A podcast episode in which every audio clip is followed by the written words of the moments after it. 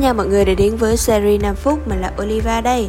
Chữ series này được làm ra với mục đích có thể giúp các bạn có thêm được nhiều những góc nhìn mới trong cuộc sống qua những câu chuyện được mình chia sẻ trong mỗi số podcast. Và một phần nào đó hy vọng các bạn cũng sẽ giúp bản thân các bạn ngày càng phát triển và hoàn thiện hơn.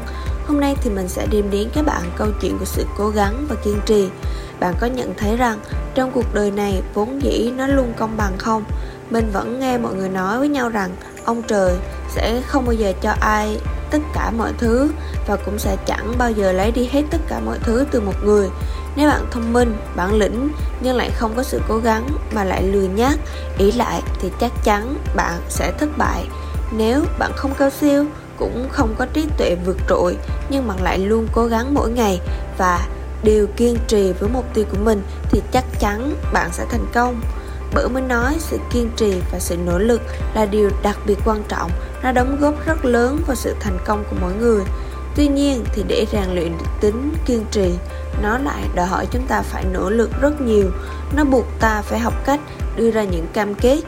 Cam kết bản thân sẽ duy trì ở một mức độ nỗ lực trong suốt khoảng thời gian dài, giống như việc các bạn mong muốn bản thân có thể trở thành detailer chuyên nghiệp làm việc trong các workshop detailing hay trong các trung tâm chăm sóc xe hơi chuyên nghiệp, thì bạn sẽ phải đăng ký khóa học đào tạo detailing thời gian bạn học nghề, đó cũng là lúc bạn cần sự kiên trì và nỗ lực để ra được kết quả mà bạn muốn, đó là trở thành một detailer.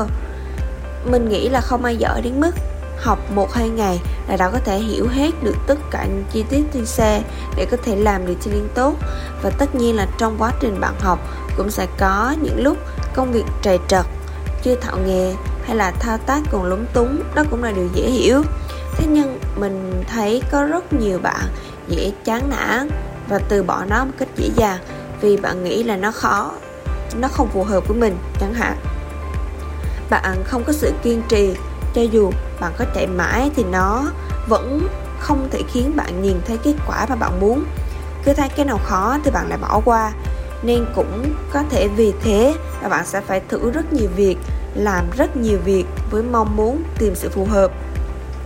Mà dường như bạn lại quên rằng nó có phù hợp hay không thì nó nằm ở cái tính kiên trì của bạn và mục tiêu, chứ không phải là nay là mày bỏ. Dù hôm nay bạn có làm tệ đến đâu có không tốt đến như thế nào thì bạn vẫn có thể kiểm soát và thay đổi nó, thay đổi kết quả ở tương lai. Mình có lúc thấy trên fanpage Randy Nguyễn, anh có viết là, kết quả của ngày hôm qua không quyết định sự thành công của ngày hôm nay hay trong tương lai của bạn, mà nó nằm ở sự tỉnh táo và tính kiên trì của bạn. Và chỉ cần các bạn không từ bỏ, luôn kiên trì với đam mê của mình, cố gắng cho những nỗ lực của mình, thì kết quả bạn nhận ở tương lai đều sẽ luôn xứng đáng với sự quyết tâm đó. Hơn ai hết, chúng ta đều mong muốn tương lai của chúng ta sẽ thật rạng rỡ và hạnh phúc. Cho nên, không có bất cứ một lý do nào để chúng ta chùn bước. Và bạn còn đến 4 tháng để thay đổi kết quả hiện tại trong năm nay. Cho nên là đừng từ bỏ.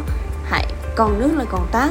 Chúc các bạn sẽ sớm có được một kết quả như ý và kiên trì là chìa khóa để giúp bạn thành công đừng quên lắng nghe những số episode tiếp theo để có thêm những thông tin mới nhé nhấn theo dõi những episode khác về detailing trên Google Podcast, Spotify, YouTube bằng cách gõ Detailing Việt Nam.